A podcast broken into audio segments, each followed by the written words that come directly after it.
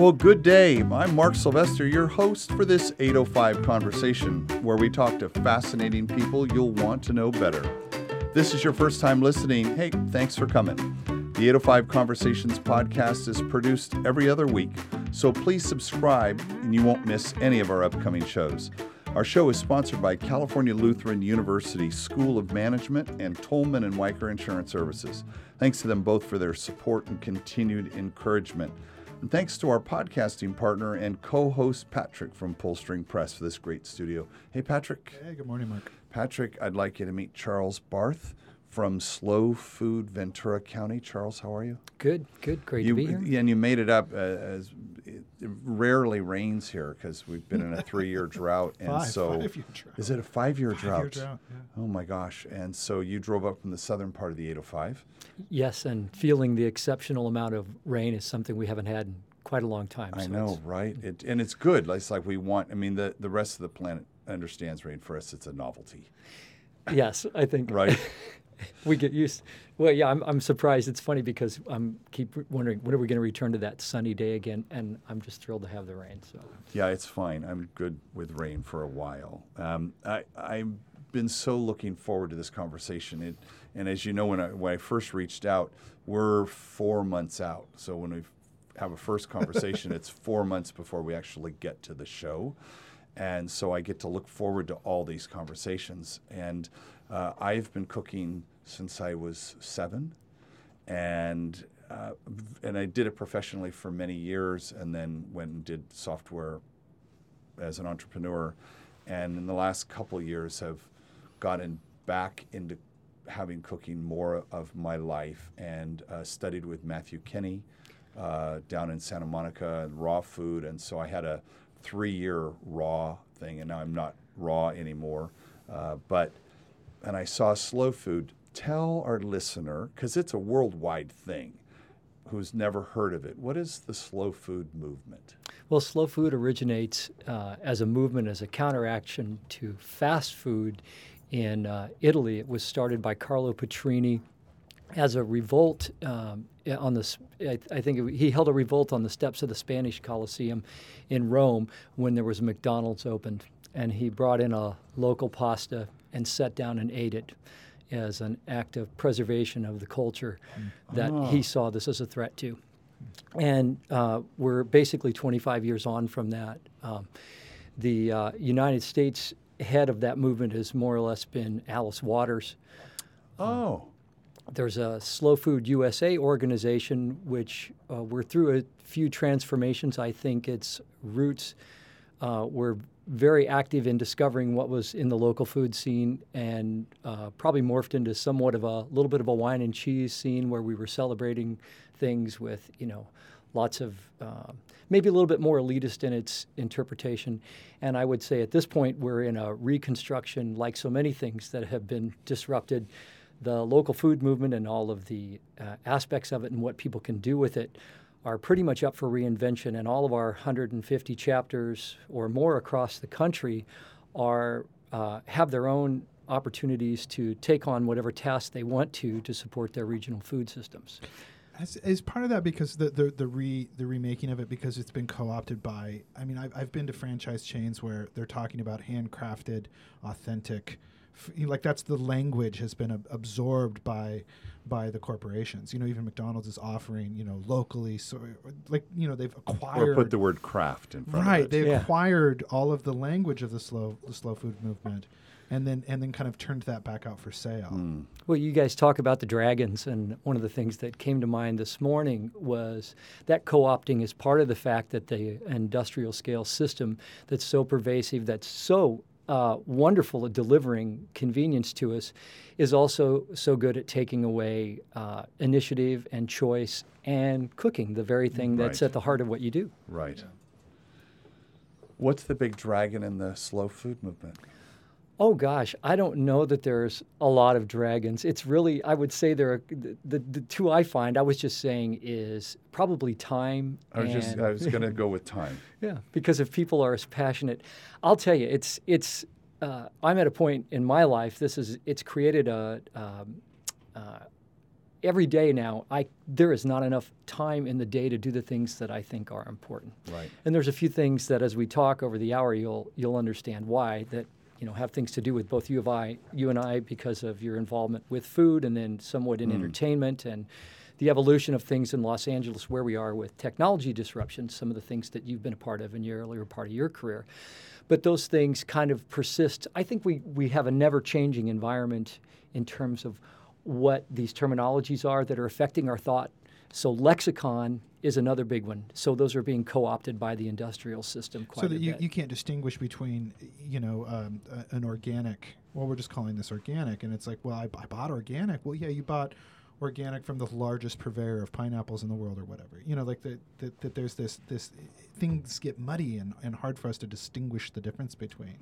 Well, so I, I, the, the great thing about slow food that clarifies all this is it focuses on regional food systems and local choices. okay. So if you looked at what takes place under our own noses here in Santa Barbara, now let's highlight that I'm a guy that lives in Thousand Oaks, but I know the value of driving 50 miles, 45 miles on a Saturday morning and coming to the Santa Barbara Farmers Market because I know it's one of the best markets in, the- the country. Exactly. And in California, in Los Angeles area, we happen to be blessed and served by the also the Santa Monica Wednesday Farmers Right, Market. right, And right. then Sunday there's a wild beast of a market that I absolutely love, which is the Hollywood Farmers Market.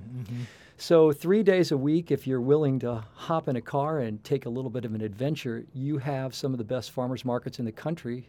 And based upon the fact that we have so little rain, um, bringing product to market, uh, they travel down something that this product, this actual show is a product of, which is the 805 connection and really the 101 Right. corridor that Right, connects. exactly. So exactly. it, I have to lay this at the feet of what you came and spoke at Cal Lutheran about a couple of years ago when I heard the speaker series. You talked about 805 Connect, and I looked at that as we had just started the slow food chapter. Well, the sub story on on CLU as it as it brought that to my attention and how we formed our chapter, which is actually based out of CLU. But um, that just never left my mind, Mark. And I, I went online and I took a look at what 805 Connect was, and I didn't know my place in it. Um, I had uh, uh, I was in music business really, and experiencing disruptions, but my passion was in food.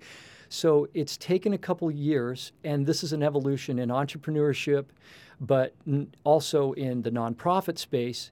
And I would say the power of food to transpire or to, to transition and to transact between so many different things, the creativity at the core of music and all of the things I've done prior to this, when you bring them to the local food system, they have lined up perfectly and have created a pathway of connections that have no resistance Nice. and that connect. Nice.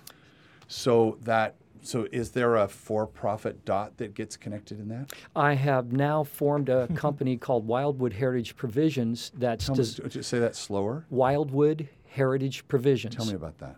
Well, the name came to me. Uh, I ride mountain bikes in my neighborhood, and there is a, a park across the street where I go to regularly called Wildwood. And uh, one day, I, I, you know, when you're exercising, a lot of these ideas come, and you don't make it back home with them. But this one, that's I, I've heard that on, you know, not a lot, of great- whiteboards Yeah. out on the trail to and, like and I do not have a pen to write on my Yeah, hand, and I'm not yeah. going to whip out the phone and do some recordings. Yeah. But you know, luckily that one stuck, and I just thought, okay, that rings true. I don't know what it means, but you know, heritage provisions it would cover a lot of things. Uh, the the way that that's landing is as a consulting business that would be focused on uh, helping people understand the fluidity of and the, the value in the local food system. Maybe they would have something that would benefit from its association with it. It could be towards a nonprofit benefiting it that way, where they would be doing something good. And there's examples in Santa Barbara I've thought through. Uh, the Santa Barbara County Food Action Right, right, Plan food action plan, yeah, is has some specific examples. Um, so they could benefit a nonprofit, but if you're going to manage a program like that and know all the resources, know all the connections, which I have extensive connections, because in addition to the Slow Food Board, I'm also on the Farmers Market Advisory Committee for the state. For so the state. for the state. Uh, through my passions in that space, it's created a connection with farmers, with the farmers market managers, with meetings in Sacramento, taking a look at policy. What are the decisions that are being made that are, are, are affecting? So, what happens is it's a, all of this nonprofit side has assembled a very valuable network that allows me Right. to start to look at for profit uh, aspects. And then the key thing in this whole rediscovery is when I wake up in the morning, I do not want to have to compromise what my values are on a for profit side as compared to what just inspires me. And the nonprofit side has created this fluidity with it. You have ethics. Yes. Nice. We just had an ethics professor in here, so um, that's going to be resonating. So, do you know that people don't hire consultants for what you know? They hire you for who you know. Oh, real? That's an interesting way, huh? Yeah, no, no. It's it's like Very valuable insider trick there. that is that's a Jedi trick. That yeah, they hire. That's why you want to have a great network and people that you can go to because you're never going to have all the answers. And I just say that f- straight up. You're hiring me for who I know. yeah. Yeah. and, yeah. and a connector, which is why 805 Connect was a natural extension of where my brain goes, is being a connector, which is why this show is so good because I, it allows me to connect with thousands of people. It's just I'm like in, I'm in my happy place, so it's you know it's it's quite quite good. And talking to someone about food, specifically. Um, uh, there's so many threads here, but one of them is around time. And people will say, I don't have time, which is like, well, I have to have fast food because I have to eat, so I need to have it fast because I'm so busy. I need to get the food. So uh, I always say, I want good food fast. Mm-hmm. Right? That's what I want. I want Great. good food fast. Great. And so I, when I counsel engineers and entrepreneurs and people who say, God, Mark, how do I do this? Like, how, how do I actually figure this out? Because I want you to cook for yourself. And I, I find, uh, do it late at night. Right? Do it late at night. And it's like, well, that's when I want to watch TV and that's when I want to relax. I want to do other stuff. Fine. Turn the TV on. Yeah. That's when I listen to my podcasts. And I do it after everything else. And there are so many things that you can mm-hmm. do that take a while to do. You have to prepare them over several days, or they have to marinate, or they have to ferment, mm-hmm. or in my case, um, I'm preparing snacks for the film festival, so I've got to dehydrate for the next two weeks. uh all those good things, and you can do it at night, and you you have time. Yeah, but Mark, just there's a there's a concession stand at the theater. Right? You could just, Oh, thank you. now just buy all those great things that are. I mean, Oh, now. everything in that stand is food, right? I mean, it's designed to be eaten mostly. Oh. I Thank you. What Thank are you, you. what are your Charles? What are your big pet peeves about about pe- people's confusion on foods? Like like foods that you see people consuming that you think ah you know, If I'm, they only knew. yeah I, I'm I'm not so mad at people, and I I, I I'm mad more at that it's been a really easy thing to cherry pick. Um, you know, the satisfaction when you taste something. Obviously, we we are so readily satisfied, and there's a short term. All these food processes. Pro- processed foods that were delivered, they hit all the benchmarks. It's science. It's good science because they know those are those are our built-in instincts to respond to sweets, to absorb. So you know, our normal states. If you look a little deeper into functional medicine, uh, the the movement and its effect on the efficiencies in in um, in eating. Let's say I don't know if you're familiar with the ketogenic diet. Absolutely. Okay, so um, oh, I'm not. Listen to Tim Ferriss next. yeah, yeah.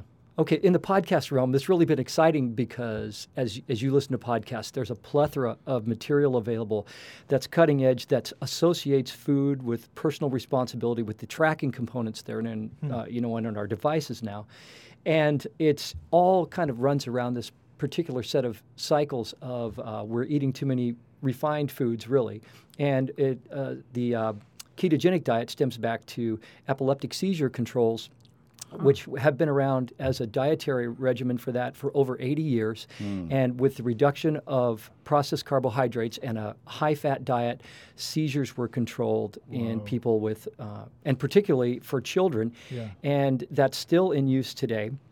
One of the interesting things happened is the study in this has been picked up uh, in the University of South Florida by a guy named uh, Dr. Dom Di- D'Agostino and he was came at this approach when they were looking at seizures with uh, deep sea divers who were working for the military. And they, he scratched, he uh, highlighted these uh, studies, found them, and took them to, to work in his lab in Florida. And recently has developed some products that, uh, after studying truly the ketogenic diet, not only controlled seizures, they could do so much with it, but they came up with what they now call exogenous ketones. So all it really means is they've got a delivery system for for fats because instead of glucose um, as a fuel source, you're getting a fat source. Right, right, the whole point right. of this was what did we do as humans? We sat around a lot uh, before. We had a very different way that we uh, ate foods and hunted and gathered. And we've got through agriculture um, the time where we have a plethora of foods. And now, in the last 50 years, 60, 70, 80 years in particular, we have really high glucose producing, highly refined foods, and we do much less exercise. These all, all of these mechanisms for the ability to burn fat when we didn't have those things and to mm-hmm. retain our energy are still intact in us, just as well as those immediate triggers for liking a sweet thing. Yeah, So all they're doing is reminding us, guess what? We have additional systems at play that will work to our advantage. that we could So just turn on. you you can. It just You takes bet. a little discipline, and now they've created these these products. So a bulletproof coffee is an example Love of it. that. Yeah. Mm-hmm. yeah. And after I had a bulletproof bar this morning. there you go. Do you you, you said discipline, but and, and and which I think is sometimes a dirty word, and in here, and and I always I always try to transplant it with um, intention. Yes. That, that if you you know uh, I- I think there was a certain moment where uh, it occurred to me, oh oh you know I was hungry at this time yesterday. Like uh, why, why, like, why that's why didn't I why didn't I plan? f I know I know that I'm going to be uh, you know, I know that I, I live on certain ritual and I know that I'm going to be hungry every day. Why didn't it occur to me when I left the place where all my food's at not to plan? And so then I'm left with this decision of how do I find food on the move and what are my, my, my Yeah. least worst choices of food out in the world on a Tuesday afternoon when there's not a farmer's market at four, you know? Yeah. When most of the world there isn't a farmer's market at four, by the way, we are blessed here. You know, I, I, I have changed, I've noticed I've changed over the last five years to where I almost shop every day. Mm-hmm. Yeah. Mm-hmm. You know, I, I make, I, I've just made that a priority. Luckily, I'm have a lifestyle that allows me to do mm-hmm. that, but I'd rather just go get that fresh thing. And it was when I was chefing for the Jesuits, mm. I went and either harvested out of our market, out of our our acre garden, or I went and shopped every day. And they said, "Well, what are we going to have today?" I said, I have no idea. I don't know. Yeah. It doesn't matter. It's going to be good and nutritious, and we're going to like it. I have, a, I have a question that um, I'm thinking of the person who's listening to the show, and you're an expert in food, uh, and uh, there we live such stressful lives, and we've got entrepreneurs and business people, and people that are just, even if you're not that, you're you're just we're going all the time. Where does food fit in as either contributing to the stress, unbeknownst, or if if that's if you believe that, how could food help eliminate stress? Yeah. Well, Is to- that is that a, yeah. a fair? Sure, sure. I th- it's yeah, it's, it's it's interesting. So we have to look.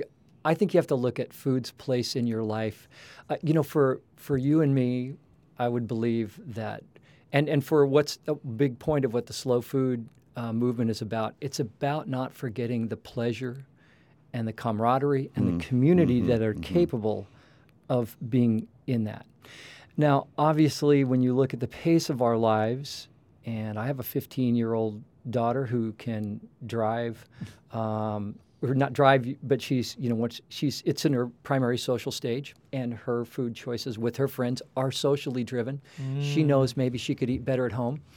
How do you get around those things? There's there's some mechanisms for that, but in the in the pressure, let's just imagine most people are maybe not working at home, living at home. Like that's where I work. Um, so I've seen that it's really important to surround myself with lots of convenient choices by shopping at the market. So we partially it's creating answers in a paradigm that throws all of these choices that are prepared for you out there. So it, stress certainly comes from, you know, people work more intently. They drink a little more coffee. There's going to be a pastry, a Danish. The primary offerings that are convenient in a work location are going to contribute to glycemic spikes and crashes. Right, You right, know, and right, those can also, you know, people ride those, and I think it's amazing how people have managed and done incredibly Yeah, efficient things. Yep. Yep. This is being disrupted in the technology industries in uh, Silicon Valley area because they're hiring the people who were the best chefs. And even here in Amgen and Thousand Oaks, for years you've heard that their food program is so good. Mm-hmm. You know, so uh, companies have a chance to take better care and provide. You, and it's, it's an engineered activity, by the way. is it? Yeah. Just thinking about the food choices you make available, right? You have the Oh. chance to in in a corporate food service. I did corporate food service for a while, Okay. so that's you, you. The higher order bit is actually solve for that, knowing you want to give them good brain food. right? Exactly. It surprises me how many people skip and forget that we run on a fuel system that. Uh, No, it's We need you, that. it's an engine, yeah. and I want to burn clean fuel, and I want to get that fuel out of me, and I want to get the. I mean, that's a whole nother another discussion, right? Which is like, what what is the role of food in your life? Is it is it just to nourish? That's a way to think about it. But you said something uh, a a few minutes ago, which was about about community. Yes. Yes. and I'm now 20 years a empty nester, but during high school it was mandatory dinner at the table every night for love that. Mm-hmm. both kids, and we were, to the best of their knowledge, amongst their friends 20 years ago, the only family where that was the Yes. rule. Yeah. And now I would say that were I doing it, I would say not only would we have dinner, but it would be dinner without electronics, Yes. Yeah. right? no, I mean it's I. I, love see, I love it when a podcast says that though. You know, Put your phone down now. well, it's like when, Uh, when, when when you're watching TV and, and on the news or whatever, and they're doing a study about how bad TV is for you, and you're like, I'm wa- oh, it's on on the thing I'm watching. Well, you see this in restaurants. You go to the restaurants, and there's a couple, and they're out, and they're both on their phone. And I want to go. I, I don't want to slap them because that, you know, I- it's not that. But I just observe with interest, and I say that's not how I. I this is precious time. This 40 minutes, I'm going to sit here and talk with that person, and I want to be very present with that person and the, the whole thing of breaking bread with them Yes, uh, yeah. i- is you're never going to get that time again. And it is the last, well, you eat, you know, pro- there's 21 meals, you know, if you eat three a day, it's 21 opportunities Mhm, a a week. week. to have communion, mm-hmm. which is community, mm-hmm. which is what that's all about with someone and talk mm-hmm. about something that's so we do my wife and I do it's like no we're going to talk and that's precious time Yeah, yeah, you come with a mindfulness to the meal that's really important. You know, I would say in, in observation, if you think about how people are living their lives, so you arrive prepared for that. Some people, that might be that first moment that they've had a chance to finally respond to something that was important to them. Maybe they still are going to get that over with and then come to each other. So it may, you know, it may get them, it may get around to that, or they may stay on the phone the whole meal and we know what we're looking at. Well, uh, oh my gosh, you know, I, and I have to be honest that you know the resolution of these issues is always a challenge for me uh, as well at home. I don't have the answers, but I want to bring this back around to the local food system because so many of those things, you know, we try to answer them, and I do think that that they're connected into the local food system. So let me just say, what's really fun is when I come to Santa Barbara, I see you sitting having coffee at French Press. I men- mentioned that, and people are coming together and enjoying. Oh my gosh, you have some of the best coffee. Uh, if people don't drive to Santa Barbara for French Press and Handlebar Coffee, then I, do, I don't know what they're doing. I would come for the coffee and to see the people and to see the great baristas and to see a level of that. Yeah. And a coffee shop is community. It's where you know. Yeah, it is. Uh, it's always where things have been built, and so you're a prime example. And you're 50 yards from the farmers market. So these relationships with these people, what you're going to grab, and if you start to realize that a farmer's market and slow food is literally fast food, and if you looked at re- repopulating the microbiome with healthy with healthy inputs from you know the dirt that the loving farming the farmers Yep. are taking care of. Yep. If you decided maybe not to wash that, if you weren't worried about the actual pesticide use, then you're actually bringing in microbes that are going to benefit. So you're performing these, you know, high function things that they're talking about in functional medicine, which is to make sure that you're bringing in diversity in, in your microbiome by eating raw vegetables, Exactly. high in fiber Exactly. content. If you're going to buy a meat, a local meat, uh, you're going to buy it that's produced from San Ynez area. You're going to get the fats, which we know are healthy again. Um, and you're going to get all these ingredients. The farmers market has also said nobody at this Santa Barbara farmers market can bring something that they didn't have a part in, in, in it as an agricultural act. And so if you looked at the slow food of the farmers market as the fast food that was going to sit on your counter from nuts to meats that you would have to cook, and, and to answer that issue, I'd uh, slow roast uh, either a pork roast or some some uh, beef roast, and you know the secondary cuts, a lot of chuck roasts, a lot of things with bone in them. You know, a little salt, uh, some dried peppers or whatever, and then a, a slow roast chicken, and those become the center of a lot of what we'll do for convenience. Is maybe. Uh, uh, taco, street taco type thing. I just picked up uh, some local tortillas here from Santa Barbara this morning. Patrick has uh, it's it's a it's a well known secret that he has a hidden taco map that uh, It's the 18 best places to eat tacos in town. Oh, I need I need access Oh, to I that. bet I have the world with needs. Yes. The world needs it. So, so it, this local food system, and I want to I want to highlight it a little more because I have uh, more intimate involvement that led me to some of this farmers market knowledge. Is uh, I have a little deeper expertise in the regional uh, livestock and animal production. Uh, with uh, my my education has come simply. I was shopping at farmers markets in Thousand Oaks area, and our local provider, it's uh, Watkins is the name of them. We're in Thousand Oaks. They're in Ojai. They actually have a butcher shop, and then they raise their animals there as well. Um, they retracted from the farmers market because there wasn't very much business. So sometimes what we think is a, a great model, oh, yeah, I should just go to the farmers market. Not everybody's going to spend money for uh, a product that's a little bit harder to justify, or the demographic may be that they don't eat as much meat because they're older. or, or silly things like, well, it's I, I've got a, I've, I've got another like hour worth of walking around, and will this yeah, will be the- safe in my bag if I you know this meat? So um, that led to they retracted from a second market that was in um, Camarillo, and then I made arrangements to meet them in a coffee shop. I said, "Will you bring me an order every once in a while?" And they said, "Sure." Um, and then I organized some other people in the neighborhood and said, "Would you be interested in some of these meats? You can do a drop off. It's all USDA um, s- d- uh, My inspected and in-laws packaged." get their meat there. Okay. Yeah, really? Yeah, they drive down and get it. Yes. So we kind of created a little network to Yeah. support, and that became an important goal for me was to support the uh, support Watkins, a family business. They have Yep. some young girls that are learning, involved in 4-H. I one of one of my big I think it's a social justice issue uh, when it comes to putting money in the pockets of people who are present and and part of the food chain and not just absent shareholders. Um, you know, when when you look at a at a grocery store. Uh, you know, owners don't walk around the aisles of grocery stores anymore. Owners don't participate in that. My, my grandparents, when they were first married and young, uh, owned a, a country store out, out out in the in the rural, world and they fed 50, 50 to forty families on the on the dried and hard goods because the rest of people had gardens. So uh, you know the produce was not their thing. But but the point being is that is that every dollar that was put into that store went into uh, the pockets of a neighbor.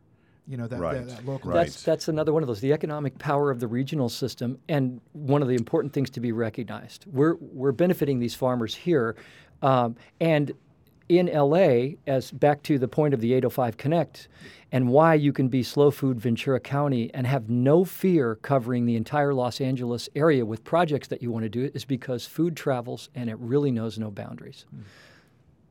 I heard recently that 98% of the ag output of this region is exported. Yeah. Talk, talk to me about that. Well, I think you have primarily uh, you have commercial farms that are going to respond to a predictable customer and uh, They need a set contract. world, world markets. Yeah. So we're, I mean, a highly productive region.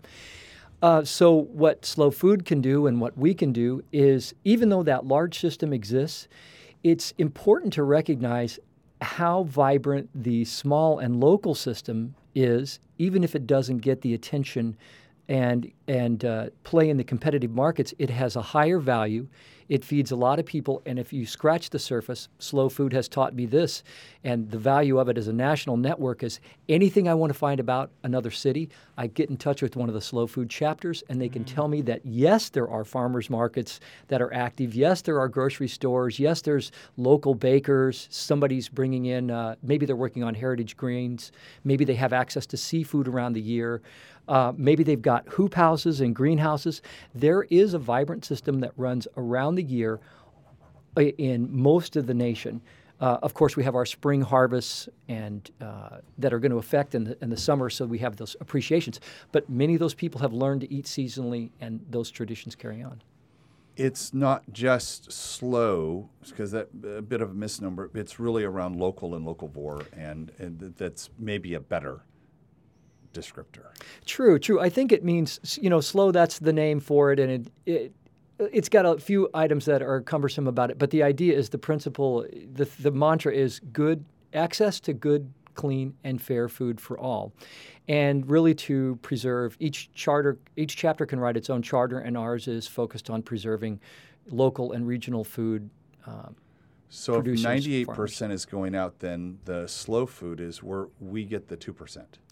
Yeah, that stays more or less. here, So I think right? it was three percent in Ventura something- County, and so it's important. Those people who are active in the local scene have been active for a while, and I think you probably recognize if you if you ask me or ask anybody else who knows about it, you'll see the same names come up who've been around, and they become institutions. Can we talk about hilltop avocados for a minute? Because here in Santa Barbara, if you're lucky enough to go to the Santa Barbara Public Market uh, or a uh, farmers market, there's a place called Hilltop Avocados, and uh, I've never had a better avocado in, in, in my life. And even their bad avocados are better.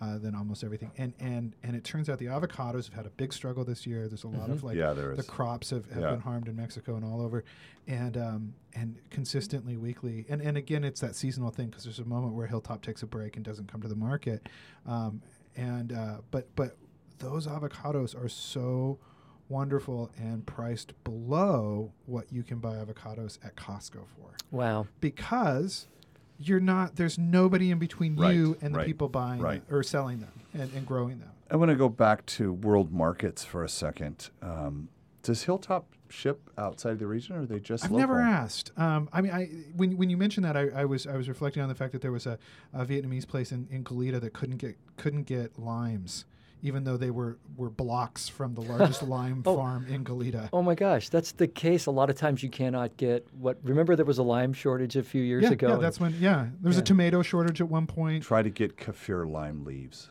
oh my Oh, gosh, you have to have impossible. a friend with a tree in the yard. Yeah, that's Yeah. it. Yeah. I have a friend in, up in Lafayette who uh, sends them to me, and I keep them in the freezer Yeah. because I cook all the time. Um, on the world markets, uh, we were in Dubai a few years back, and just marveling at the manufacturedness of everything. right. Snow. Uh, and- ju- just every uh, In the yeah no exactly yeah. exactly just everything and wow. um, Is this going to be a lobster conversation? no, no, it's uh, walking into, and I love markets, so I have that same fixation with markets. And I went into this market, and I'm looking at the lettuce, and there's bagged lettuce, Santa Barbara lettuce. No way. Yeah, Surely, yeah. I was like Santa Barbara lettuce. I was like, what? And you think about the trip it took you to get to Dubai. You know, but but and I'm looking and I'm thinking it looks fresh. It looks like it was picked yesterday. Mm-hmm. I'm thinking that's and then and then there's a lot of technology that made that happen. yeah. What an amazing food Right. food delivery system. Come on, there's it's it, what we do with the food system is truly a marvel. It's truly a marvel. It's changed all of the inventorying Right. practices, right? Right. Everything is now Right. just in time delivery, Right. and that's that freshness answer. Of course, if we were to have a crisis through the industrial s- food system That's and we didn't and we had, you know, we we've avoided this. It's been amazing. I think a lot of it you owe to great, you know, government We've avoided this. Other countries are not avoiding this, like Venezuela right now is not avoiding the food crisis. Yeah, there's a lot of there's a lot of disruption there. Yeah, yeah. I- I- So back to locals. Yes. So there's, um, I know some farmer market. You said the Santa Barbara one is the product that's sold. That vendor, that farmer has to have had their hands in it some way, Mm-hmm. which is why we don't have um, food at our farmers market. Yeah, like yeah. it- where if you go to the one at uh, um, ferry building in San Francisco, which is another one of my favorites. Mm-hmm. Though, if you go just another 30 minutes north to the Marin County Uh-huh. Farmers Market, one I think one of the best Yes. on the planet. Um, but I, I digress. Um, it's, it's a good digression. Well, those are those are Well, byproducts. I think I know where you're headed. Why do some have them? Why did why? No, but oh God, I broke my improv yes and rule by saying no. I'm sorry. God, I'm, I apologize. Um, the restaurant Noma. Oh, yes. which is uh, is Nordic uh, modern cuisine. Yes. Uh, his philosophy is I have to be able to w- walk to the food. Yes. Right. It's all about it's um, it's harvesting. It's um, there's a specific word which is escaping me right now, but it's being able to find things. So it's lichens and barks and seeds, and it's just if Totally foraged, find, right, at the foraged. That's it. If I can't find it, it's not going to end up on a plate. It's the number one restaurant in the world. Yeah. Yeah. I wish we had something like that here. Yeah, it's high art. It's high It art. It is high Well, art. I, I could tell you there is a guy who creates foraged recipes and has a Facebook page that if you wanted to follow, you will not be disappointed. His name is Pascal Baudar, B A U D E R. And he has a book on wild crafted cooking. And he will be here in Santa Barbara on March 11th, Saturday, at Soho for the Santa Barbara Fermentation Festivals. They call it the Wild Brew Fest. And it's And that's Katie Hershfelt. Katie. Katie is wonderful. I So we're gonna, we're getting Katie on the show, and someone had told me about this legendary Katie person, and as I was um, producing TEDx Santa Barbara last year, and I, I wanted to we we curate the audience, we curate the speakers. I said I want to curate the food. Great, great. And some, I said that, and someone said, "Oh, let me introduce you to Katie." Mm-hmm. I met Katie at the French Press, and I said, "What do I do?" She says, "Well, there's this whole craft movement in mm-hmm. Santa Barbara of mm-hmm. all these products," and gave me the list of all the people, and we invited them, and like gave them uh, opportunity to, you know, provide the food, but also the story, because I was as yeah. interested in the story behind the food.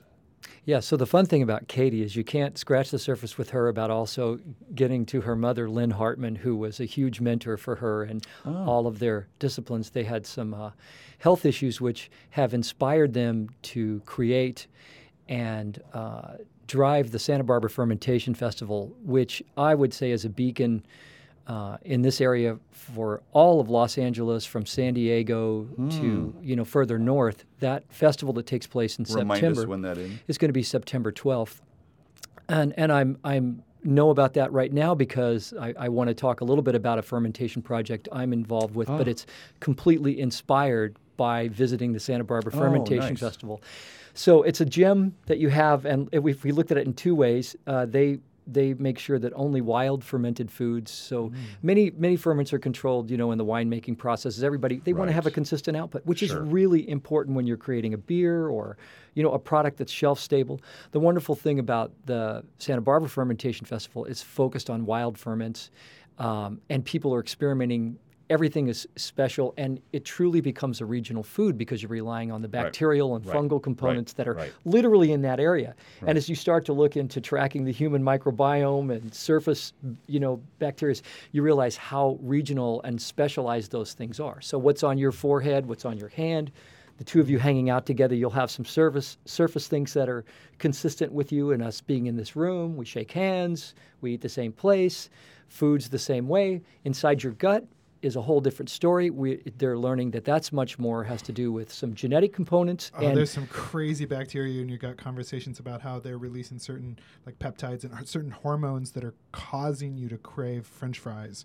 Rather than it's not you, you're not weak of will. There's a hormone in your gut that's creating that to happen. It's not your fault. So, uh, coming to the fermentation festival, the, the really exciting part, and the the Wild Brew Fest is uh, an offshoot of the fact that they have uh, a tent for alcoholic products, so that would then be produced. So you'd have to be 21 to get in, and that would bring in then local meads made from honeys. Uh, you can only imagine, and then the craft beer movement with the brewers you have here at Telegraph, with I think it's Patrick Ellis. There's Um, a ton of them. oh my gosh! So, So you I'm, guys I'm actually again, in Santa my, Barbara finally caught up we, with. we haven't yeah. even we didn't even mention wine. So I'm Yeah, gonna do well, in my aluminum container here's my kombucha. That I, I've you, Okay. you Yeah. opened you opened that this morning, and I thought, oh, Mark's hitting it a little early today. I realized, oh, it's kombucha. It's not. yeah. So quant- quantified body health does not it doesn't escape the, it's centering on the human microbiome. Uh, there are so many discoveries. I can I could go on for this. That's one of the areas I'm extremely passionate about. But what we have what I have to say is that what they're nurturing there is exactly what's being focused on. Um, in health is all of these microbial communities that are then they're like the slow food movement they're regional they're exceptional they're not a consistent So this goes. This is circling back to the very beginning. Is food as medicine part of that yes part of that? Yes. And it was. Um, that's how I got introduced to kombucha. Mm-hmm. Was there was a friend who had health issues, and he said he drinks, uh, you know, half a cup of this, and I well, how do you? I'm afraid. I'm afraid of fermentation. I'm afraid. I'm, you know, it's, I, I totally was. And and then he says, dude, you just do this, and it, he just made it, and I was like, okay, I can do that, and I've been doing that now for five years, and. Um, and I haven't really studied it. So, and you have. So now I have a chance to ask you the question.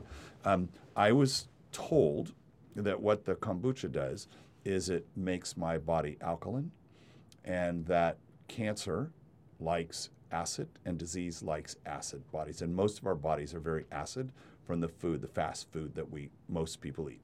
And that if you can get your body alkaline, then you're going to be sick less. And I have to say, I've had like two colds in five years. yeah yeah And I and it's a cup of kombucha every day Yeah. that I make myself for pennies, not five bucks a bottle at Whole Foods. Uh, I, just a couple seconds to answer this one. Um, so, by no means am I a health expert. I can only offer what I have heard and what I'm learning about. So, You're for- our expert for this 45 minutes. uh, well, okay. I think legally he's saying he doesn't. Oh, yeah, oh, I, I, oh, it's see. so Okay. funny. There's the Okay. And when I tell you what We're I'm going to up, red flag this Yeah. talk. when I tell you what I'm up to in a, in a couple of minutes, then you'll know why. Uh, um, well, uh, let, me, let me address that. So, kombucha certainly fermented. What learning about the human microbiome, what is seen as a healthy state is diversity of gut microbial populations. Right. And that diversity is triggered by a number of things. Certainly, if you're fermenting an item at home and drinking it, you're, you have you have diversity many people don't have. So it's great to see. You can see people are embracing this. You know, uh, first of all, everybody's eating fermented foods all the time. I mean, if you're having a drink, you know, we're all fans of fermentation. Coffee is fermented, chocolate is fermented. Most breads, uh, the more local ones we get, like at the farmers market, is longer time fermented from. Uh, from Piedra Sassi that's produced by Melissa Sorongon.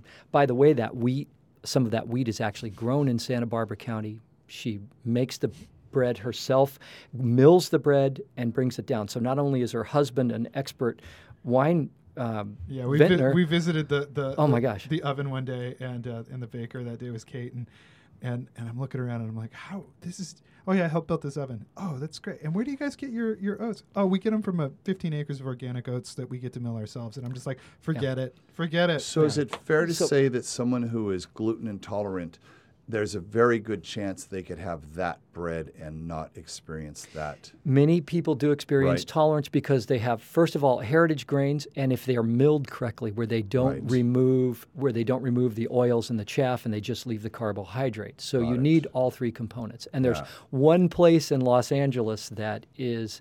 Uh, started up a fresh mill after 100 years called Grist and Toll in Pasadena.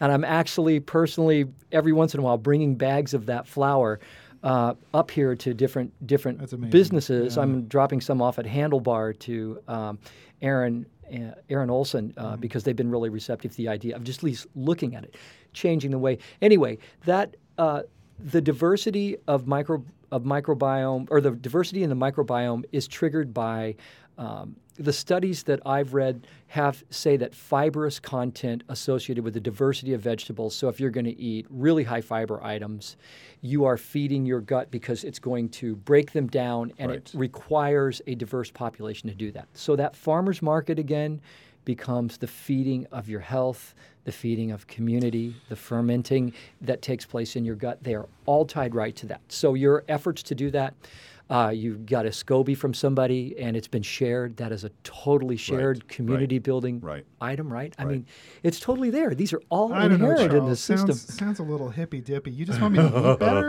You think if I just if I just eat different food? And, I don't know if I can do that. That seems like a lot of commitment to just care about myself. There's a know. universe where this all exists. yeah. I just I very often like like I'll have these conversations with with with people um, in my family or around me, and uh, and we'll be talking about like healthy eating, and and there's a real confusion in, I think in most of of, of middle middle America is not the right term anymore, but but um, in kind of people who have grown up on this industrial food, and and and I certainly did. I certainly grew up going to McDonald's at least once a week Sure, sure. and uh, and then realizing and learning that that that wasn't an obligation or that that wasn't a mandate. I, I wanted to address the disease state. What little I know about it, but what's going on again, uh, based on in this functional medicine community, many of the studies are yielding that if you're if you're um, looking at glucose intolerance, which really means that if you've been eating a lot of um, highly refined foods, which most of us do, if you start in the morning with a muffin and you spike and you and the insulin is produced to uh, regulate that and you get tired, it's You're the simple the cycle. day. So what happens is most people are going through that every day, four or five times a day, Yep. right? Because you get Yep. that low Yep. cup of coffee. It's just it's just what we've got at our fingers. It's where we are at the moment. There's no reason to say we we will stay there. It's just where we are with many things that brought us here. When they look at what that does to um, deplete insulin, so if insulin sensitivity reduces, then following that, that marker is tied to the fact that many other uh, disease states run a parallel with when you have a lack of insulin sensitivity, you start to see a bunch of markers that show up. Uh, and I, again, I don't want to say these things. This information is out there for people to find out. It's a real clear thing that you don't want to eat refined foods and sugary foods. And the more you move away to a more stable uh, this leads to that kind of whole fat adapted thing that's going on, then you're looking at stability in systems in, in your body, and you end up moving away and starting to control and, and, and resist disease states. And it doesn't matter how old you are when you do this. Right. These, these things Yeah, are yeah, no, available with can- diet change. You can change it in three months. You, it's amazing. It's completely. It, it is completely. It's lifestyle based. So many health improvements. That's what I'm hearing, and that's why I'm even. I'm so inspired by all this. So, do you care if I chase down this microbiome project a little bit I'm doing with Katie? Did you have a question? Okay, really quick. So, um, we were inspired by connections that I met um, with the American Gut Project, which has a lab at UCSD. First off, great name. Yeah. Yeah, American Gut. I want the T-shirt. Yeah. So all I had was the idea is, as our dinners, we try to have something fun happen, and I thought, wow, wouldn't that be cool if we paid for this test? It's ninety nine bucks, and then um, we uh, at, at the F you had a dinner and everybody got some fermented foods, and then they got tested again a week later. That turned into what is now a short term longitudinal study in cooperation with the American Gut Project, and we have a fifty person cohort that's been completely um, populated through the efforts of our chapter, and we've assembled fermenters from Santa Barbara to San Diego, and we have a dinner in March uh, where we distribute uh, fo- locally fermented foods. Um, in these beautiful slow food totes, and people are going to have a week of testing. It's fecal matter sample test tests they do. They're going to test for 14 days, and on day eight or on day seven, they're given this bag of all these locally produced fermented foods, and the, the lab will test the bacterial content inside them, and then it will be able to track through that food, through their fecal samples, uh, whether what are those foods the efficacy. So if you, we have a Right, kombucha right, in there, right, and you'll see if it makes right. it into your gut. So some of these answers are we're hoping to show. So stay tuned. Yeah, stay tuned. Hope we can follow with that. The the two things I think about are, um, well, first off, there's not enough hours in the day to live my life. Okay, just we'll get that out. So I need to be awake, a- and and sleep's a huge. Sleep is a very very very big underrated thing that we should be doing. So I'm not one of those guys that, oh, I work so much and I don't have time to sleep. No, no, no. Make find time to sleep. But in those hours that I've relegated to being awake and active, I want to own every one of those Oh, yeah. minutes, Yeah. right? And I don't want to have those peaks and valleys of energy, you know, up and down or mind fog or any. I need to be on all the time. Mm-hmm. And when I learned about that, and it was only in the last five years, I did the uh, whole life challenge, Mm-hmm. and um, that was a, a physic. It was a physical thing, it was a mental thing, and it was a nutritional component. Three of them, and it was for. Uh, we did it for 16 weeks, and it changed everything for me Wow. absolutely Wow. changed everything. Mm-hmm. And and we did it. There was 120,000 people that did it worldwide. They do it every year, and that's when I learned it was the sugar bit. It Mm-hmm. was really the sugar bit. I wouldn't say it was anything else. Yeah, you might say flour, you might say other things, but it was absolutely the sugar. And if I got that out, then That's where everybody, the lesson comes back to right there. it's sugar. And and and uh, ironically, I gave up sugar in an effort to do the very same thing you did. I had a brief stint uh, with raw. It did not work for me, and I was told with a health advisor to move into meats uh, to support my system, and that's how I discovered these local meat systems. I wanted to ask you a question that I've heard about, and it, Uh-oh. it ties to one other thing. Uh, Your time at UCSB in the uh, in the food systems there. You said you were off-site. So I was off campus, head of off campus food service, which meant um, at the time, this is 74, 75. Um, I was, I was born July 14th, 1975. Just, see, there you go. just to put that Uh, perspective. the um, the big um, apartment houses out there were um, the university. The, they didn't have enough campus housing, so they would stay at Tropicana, at Fountain Blue, at Studio Plaza, and I was the chef. And so I was actual chef at Fountain Blue and Trop, but I was in charge of all of them, and. I had two dollars and sixty-five cents a Per day oh, to A feed all three meals. all three meals. Oh my God. and it was all you can eat. And they had food councils. So Which I mean- means some kids are eating 50 cents worth of food a day, right. And other kids are eating $4 worth Right. of food a day. right. Oh. And that was really difficult. It was really challenging. And i told the story just the other night. I was the chef at Cate school which is mm-hmm. a very high-end school. And i had uh, it was run by a big food service company and they put me in there because the, the cat who was running it uh, was a million dollars in the red uh, like four or five months in. He had just blown all of this money because it's all rich kids right? I get they, put me fire him put me in there uh, sylvester figured this out. And um, I found out very quickly that 10% of the audience, uh, or uh, the students, not the audience, the, the students are um, uh, scholarship kids, Mm-hmm. which put them into, it was a financial decision for the school, but it got them into the uh, surplus food system. Mm-hmm. And it was during Carter era. Mm-hmm. And I said, what, what, tell me more about the surplus. He says, oh, it's free food free food. I like free food. What do I get? And it was the things that they had, we had a surplus of. It was bulgur, it was peanuts, it was Carter Eras, it was corn, it was all, all these things. I said, hold it. I know how to make things out of all of that. It was more work, mm-hmm. but I had all my ingredients were free and I could learn and I put all that million dollars back in. I didn't have to spend the money.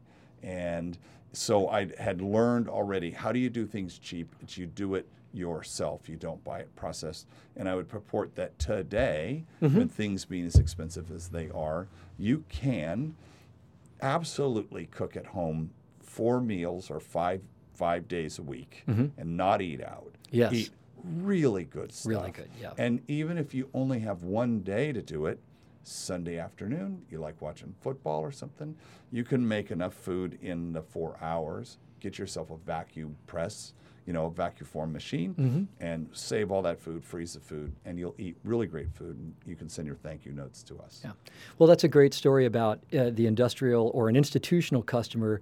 Uh, you had to adapt and bring an out of control budget. Uh, in, in, into, so, part of my work in the regional food system has then been I wanted to tie it back to UCSB is that I have hats off to John Lazarus and uh, Mikel, uh, Mikel Blanco, who is running the, uh, the USIN dining system up there. And Uh, and what they've done is they worked with me, and it took about six months to figure out No how we were going to work with this. Was to get Watkins to become a supplier, Wow. and we had to figure out Wow. a price point that would work, Right, right. based That's- also on right, the right, supply. right, right. And it's a really interesting kind of compromise There's that worked out thousands of meals. thousands of meals, and they have four, what fourteen thousand a day. Right. It's it's Right. ridiculous. Can I can I tell you? Speaking as a former admissions counselor for for a school, however, being able to say to a parent that what those kids will be eating while they're there, that that that puts the kid in your school. If you could say, "Our meat comes from," Oh, they have. Yeah, you know what I mean? Like whatever the There's a cost of whole that meat. This American Life on that, where two two call. I forget no, the it's a, college. no. You're, you're talking was- about Malcolm Gladwell's. Um, It was Gladwell. Yeah, okay, it was history Gladwell. vicious- Yes. it's got a different mold of that story. I'm just saying that that that uh, uh, Watkins as the as the meat provider, um, the benefit of them just being on campus for the feeling of everybody feeling like, oh, this is the Mm, mission, the direction that we're going. It's a social justice effort is great. So, so the interesting thing. So, first of all, I have to have hats off to uh, to UCSB. They are making an effort with their soups and local sourcing as much as they can. And That's there's a, there's a you know an edict in the UC system to. Uh, it's like the Real Food Challenge or something. I can't remember Yeah. exactly what it is, but they're supposed to bring in. This is mandated by students to bring in more Mandated local foods. students, yeah. So Oh, that yeah. program's Oh, at yeah. play. I'm not familiar with all the details. I approached the campus several years ago, and we could not find a, a point of parity without creating some kind of like special subsidy to like, well, we could reduce the price of Italian sausage, and and I also don't want to restrict. You know, Watkins is one of m- many of the growers in the area that could benefit from that relation. You don't want them going broke trying to to, to do this. No, special you don't want them to lose Yeah. money. So it's you know you have to figure out if it's going to work. So what's great is with the slaughter cycles, there's fewer animals out here. They rotate through a cycle every seven or eight weeks with these items, and so they'll have pork shoulders for one week, then they'll need tri-tips, and then Yeah, they no, need no. these- I want the exact same food every time I want it. Can I, how do I Oh, do so that? and they and they extended these. This was their the soup kitchen, the soup guys, and so they're just really smart at extending the use of these items, and they're able to use the highest ingredients, and they I have great satisfaction. And Katie Hershfelt worked with John Lazarus over there at UCSB for a while when she managed uh, events. all these That's where things she to comes talk out. to, uh, talk to, and we, you know, what we. We, we are out of time. Yes. We're official. We were out of time a little while ago, and I didn't even get to talk about vertical farms, uh, which there's a big article in the New Yorker a couple weeks ago about vertical farms and what's happening with that. There's so much going on in food.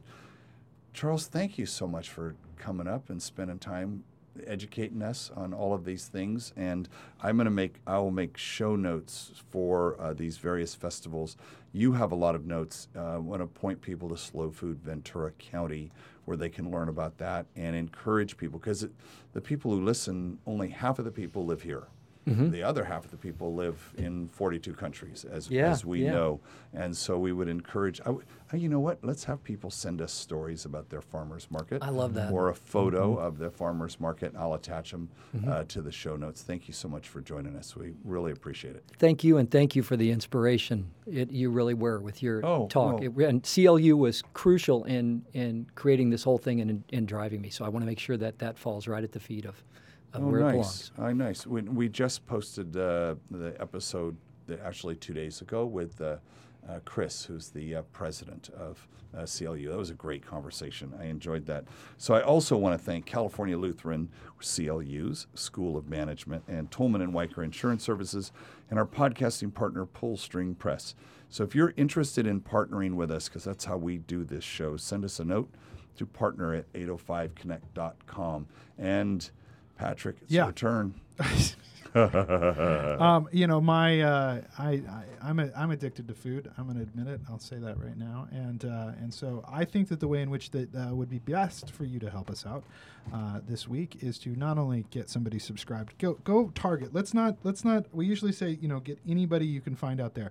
Let's not do that. Let's pick one person. Okay. One person. Who is it? Change them. Just you you, You find pick 'em. you find one, One person, person. in your in so your if mind every listener picks one, one person, Okay. we would double the our listener base I love in, that. in one week. Because normally, you know, we're kind of vague and we're like, ah, go find go find whoever's standing nearby. Now no, no, no. targeted. Targeted.